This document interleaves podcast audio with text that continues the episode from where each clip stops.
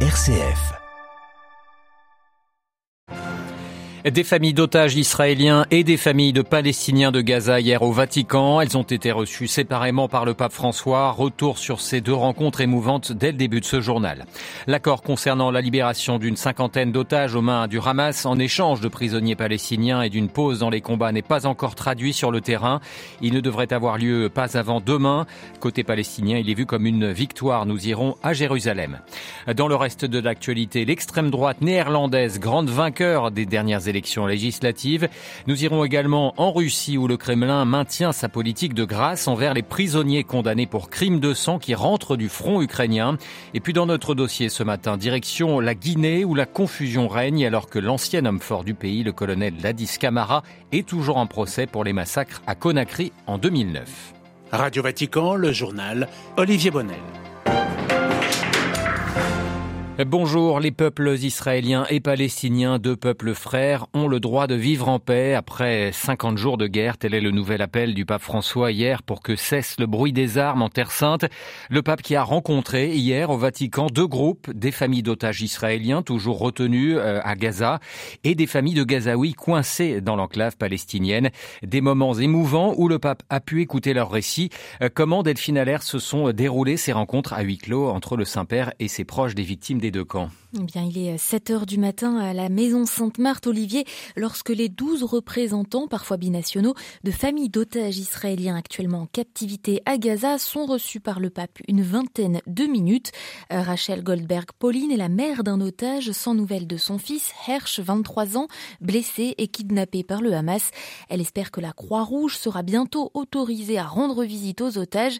Elle souligne aussi l'importance de cette audience avec le pape, sa voix étant, dit-elle, très écoutée dans le monde musulman. Je me suis sentie vraiment honorée et bénie d'avoir eu cette opportunité de rencontrer le Saint-Père.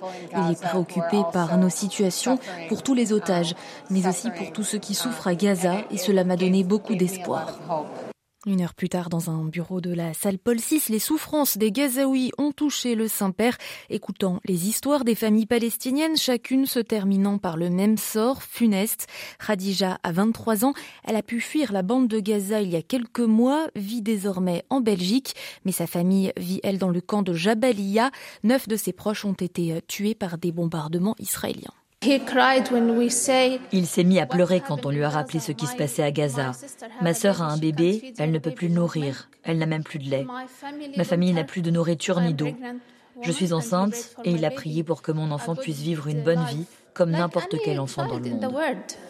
À la fin des deux rendez-vous, Olivier, les délégations d'Israéliens et de Palestiniens ont rejoint la place Saint-Pierre pour assister à l'audience générale du pape, où François a rappelé devant les milliers de fidèles leur souffrance, exhorté une nouvelle fois à la paix, souhaitant voir les différends résolus par le dialogue et les négociations, et non, dit-il, par une montagne de morts des deux côtés. Merci beaucoup, Delphine Allaire. Sur le terrain, la trêve humanitaire, en échange de la libération d'une cinquantaine d'otages aux mains du Hamas, négociée grâce aux efforts du Qatar, de l'Égypte et des États n'entrera pas en vigueur avant demain, vendredi, selon le chef du Conseil national de la sécurité israélien. Le Qatar, en coordination avec les Égyptiens et les Américains, devrait annoncer dans les heures qui viennent aujourd'hui l'heure exacte du début de cette trêve, rapporte de son côté un responsable palestinien. Tsahal poursuit pour l'instant ses opérations dans la bande de Gaza, notamment des frappes de drones dans la zone du camp de Jabalia. L'armée israélienne qui a annoncé également avoir localisé, frappé plusieurs tunnels du Hamas dans la zone de Beit Hanoun, c'est au nord de l'enclave palestinienne. Et puis ce matin, un médecin de l'hôpital Al-Shifa annonce que son directeur aurait été arrêté par l'armée israélienne. Côté palestinien, cet accord qui prévoit donc de libérer des prisonniers palestiniens des geôles israéliennes, en particulier des femmes et des enfants, est considéré comme un soulagement et même une victoire dans le rapport de force actuel. À Jérusalem, Valérie Ferrand. Pour les Palestiniens, la libération de 150 femmes et mineurs incarcérés en Israël constitue une victoire humanitaire mais également politique en particulier pour le Hamas, qui a obligé le gouvernement de Benjamin Netanyahou à négocier ce que ce dernier refusait catégoriquement au départ, pensant libérer les Israéliens détenus dans la bande de Gaza par la puissance militaire. Après un mois et demi de bombardements israéliens massifs, la bande de Gaza n'est plus qu'une plaie béante au niveau humain et environnemental. Les enjeux pour les Nations Unies et les organisations internationales sont donc sans précédent. L'acheminement de l'aide médicale et humanitaire est de facto entravé par de multiples facteurs. Dans une conférence de presse en ligne hier, Oxfam, Médecins sans frontières, Médecins du monde ou encore Save the Children ont appelé à un cessez-le-feu durable, seule solution à leurs yeux pour apporter une aide véritable aux Gazaouis pour les aider à surmonter la situation. Jérusalem, Valérie Ferron, Radio Vatican. C'est un coup de tonnerre aux Pays-Bas. L'extrême droite est arrivée largement en tête des élections législatives. Les partis traditionnels espéraient à nouveau tirer leur épingle du jeu depuis les derniers sondages qui les remettaient dans la course face au nouveau parti, le mouvement agriculteur citoyen et le nouveau contrat social. Mais l'incertitude demeure quant à la possibilité pour le parti pour la liberté de Reich Wilders de pouvoir former un gouvernement. À Bruxelles, les précisions de Pierre Benazet. Geert Wilders exultait ce mercredi soir à la sortie des urnes. Les Néerlandais l'ont placé très largement en tête. Il lui donne près de 20 sièges de plus à la Chambre, avec 35 sièges sur 150 selon les dernières projections. Il est loin devant les libéraux du VVD. Ils perdent 10 sièges. À 24 sièges, le parti de l'ancien Premier ministre Mark Rutte arrive même un cran derrière la coalition des travaillistes et écologistes. Le Parti pour la liberté de Geert Wilders crée donc la surprise. La campagne avait donné l'impression que le désamour des Néerlandais pour leurs politiciens allait surtout profiter au nouveau parti, d'une part le mouvement agriculteur citoyen qui ne récolte que sept sièges, d'autre part le NSC, le nouveau contrat social de Peter Omzicht, ce nouveau parti formé en août sur une promesse d'un nouveau mode de gouvernement, réussit en revanche son pari, il récolte 20 sièges, ceci le place en position de faiseur de roi pour la recherche de la future coalition qui risque d'être compliquée à former. Pierre Benazet, Bruxelles, RFI pour Radio Vatican. Les tensions ne baissent pas, bien au contraire, à la frontière entre la Russie et la Finlande. Helsinki a fermé tous ses postes frontières avec son voisin russe, sauf un, accusant Moscou de vouloir créer délibérément une crise migratoire pour la déstabiliser. Les autorités russes annoncent, elles, ce matin, renforcer les mesures de sécurité dans la région de Mourmansk, frontalière avec la Finlande. En Ukraine, les combats se poursuivent, des combats qui mobilisent côté russe des anciens meurtriers. Le Kremlin a précisé hier qu'il allait maintenir sa politique de grâce envers les prisonniers condamnés pour crimes de sang qui rentrent du front ukrainien. L'inquiétude euh, qui grandit euh, des familles des victimes et des habitants des villes où ces prisonniers s'établissent au terme de la période qu'ils ont passé à combattre reste au second plan pour les autorités russes. À Moscou, Jean-Didier Revoix. Plusieurs des repris de justice, graciés par Vladimir Poutine après avoir passé plusieurs mois en première ligne sur le front ukrainien, ont recommencé à tuer une fois rentrés chez eux. Une situation qui inquiète les familles des victimes, qui se plaignent de ne pas forcément être averties du retour à la vie civile de ces criminels, comme les habitants des régions où ils s'installent après avoir, comme on le dit en Russie, racheté leur culpabilité sous les balles et les obus par le sang versé. Mais les autorités n'ont pas l'intention de mettre un terme à cette pratique qui a permis de recruter plusieurs dizaines de milliers de condamnés pour garnir les rangs des troupes Selon le porte-parole du Kremlin, cette grâce n'est pas automatique, mais découle du respect de plusieurs conditions. Ces hommes doivent avoir passé un certain temps en première ligne dans des groupes d'assaut. Dmitri Peskov a en outre précisé que ces débats n'étaient pas nouveaux, qu'à l'heure actuelle, ces listes de graciers étaient examinées de près, mais qu'aucune révision de cette politique n'était prévue. Raison pour laquelle le débat reste timide, même après la libération de l'assassin de la journaliste d'investigation Anna Politkovskaya. Jean-Didier Revoin, Moscou pour Radio Vatican. En République démocratique du Congo, la MONUSCO, la mission de maintien de la paix de l'ONU dans le pays, a signé un accord avec le gouvernement sur un plan de retraite de ses troupes, sans que l'on n'ait pas euh, plus de détails pour l'instant. Les casques bleus qui sont présents depuis 1999 dans le plus grand pays d'Afrique, représentant environ 14 000 hommes. Depuis le début de l'année, Kinshasa faisait part de sa volonté d'un départ accéléré de la MONUSCO dans le pays. Avant de passer à notre dossier, un mot du Vatican où le traditionnel sapin de Noël va être installé ce jeudi place Saint-Pierre. Il est offert cette année par la province piémontaise de Cuneo dans le nord de l'Italie. L'inauguration de ce sapin et de la crèche auront lieu le 9 décembre prochain.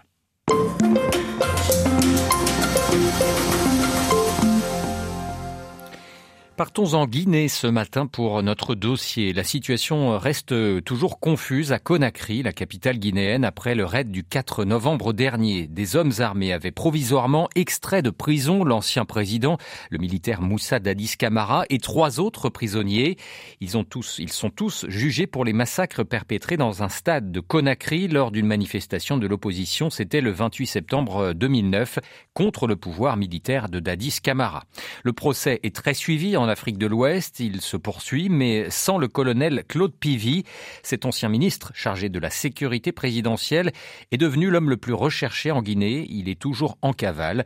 Sa tête a été mise à prix pour 500 millions de francs guinéens, soit plus de 54 000 euros. Le professeur Amadou Bado Amadou Bano Bari, sociologue et enseignant-chercheur, revient euh, ce matin sur cette évasion de Claude Pivy depuis la maison centrale de Conakry et sur ce procès des massacres du 28 septembre. Ceux qui les ont exfiltrés, lui et ceux qui sont revenus, Cheboro, Blaise, étaient des bénéficiaires sans être euh, des commanditaires. Et dans ces conditions, à partir du moment où l'essentiel de celui qu'on voulait sortir, effectivement, c'est Pivi, mais que les autres étant dans la même cellule que Pivi, ont tous bénéficié de la porte ouverte et donc sont sortis. Et qu'à un moment donné, deux possibilités ont été offertes. Soit vous continuez avec Pivi, soit on vous laisse là et puis vous vous débrouillez. Dans tous les cas, vous n'étiez pas dans le projet et vous n'êtes pas dans le projet. Et dans ces conditions, cela signifie qu'ils ont été débarqués et puis ils ont sollicité les autorités pour retourner en prison.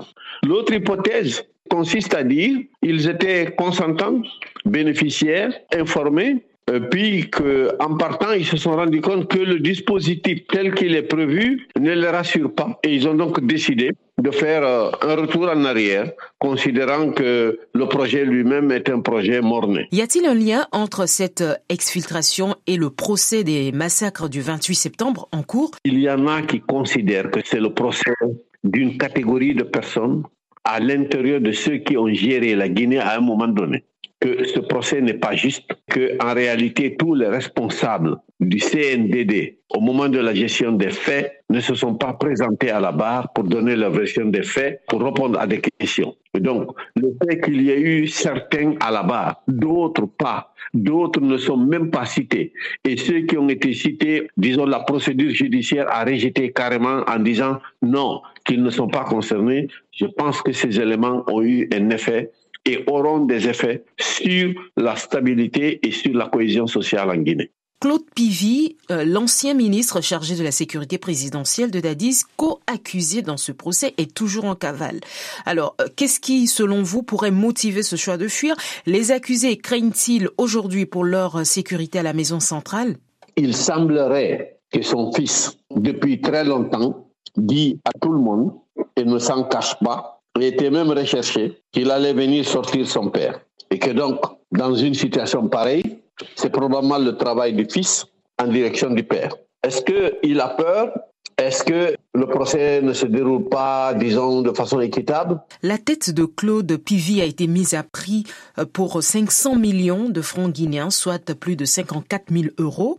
Mais cette annonce faite par le ministre de la Justice n'est pas bien accueillie par certains politiques euh, qui parlent d'une décision dangereuse, car selon eux, des abus peuvent être commis. Partagez-vous cet avis? Ça, à mon avis, c'est un message qui n'est pas très beau parce que cela signifie qu'en réalité, ils sont déjà arrivés à la conclusion qu'ils sont dans l'incapacité eux-mêmes de faire ce travail. Deuxième des choses, compte tenu de celui qui est le fugitif et de la facilité avec laquelle il est sorti, je considère que le montant qui a été annoncé ne me semble pas suffisamment incitatif pour que les gens se risquent à risquer leur propre vie pour, disons, euh, accéder à ce montant. Pivi, ce n'est pas quand même n'importe qui. Euh, vers la fin du règne de Lansana Conté, c'était véritablement le patron de la ville de Conakry et même du pays. Jusqu'à présent, il est resté quelqu'un de relativement important et de puissant au niveau des forces de défense. Voilà, les zones d'ombre qui planent toujours en Guinée-Conakry alors que se poursuit euh, le procès de l'ancien homme fort du pays, Dadis Camara. À la une de notre dossier ce matin, Interrogé par Myriam Sandouno, le professeur Amadou Bano Bari, sociologue et enseignant chercheur en Guinée-Conakry, était l'invité de Radio Vatican.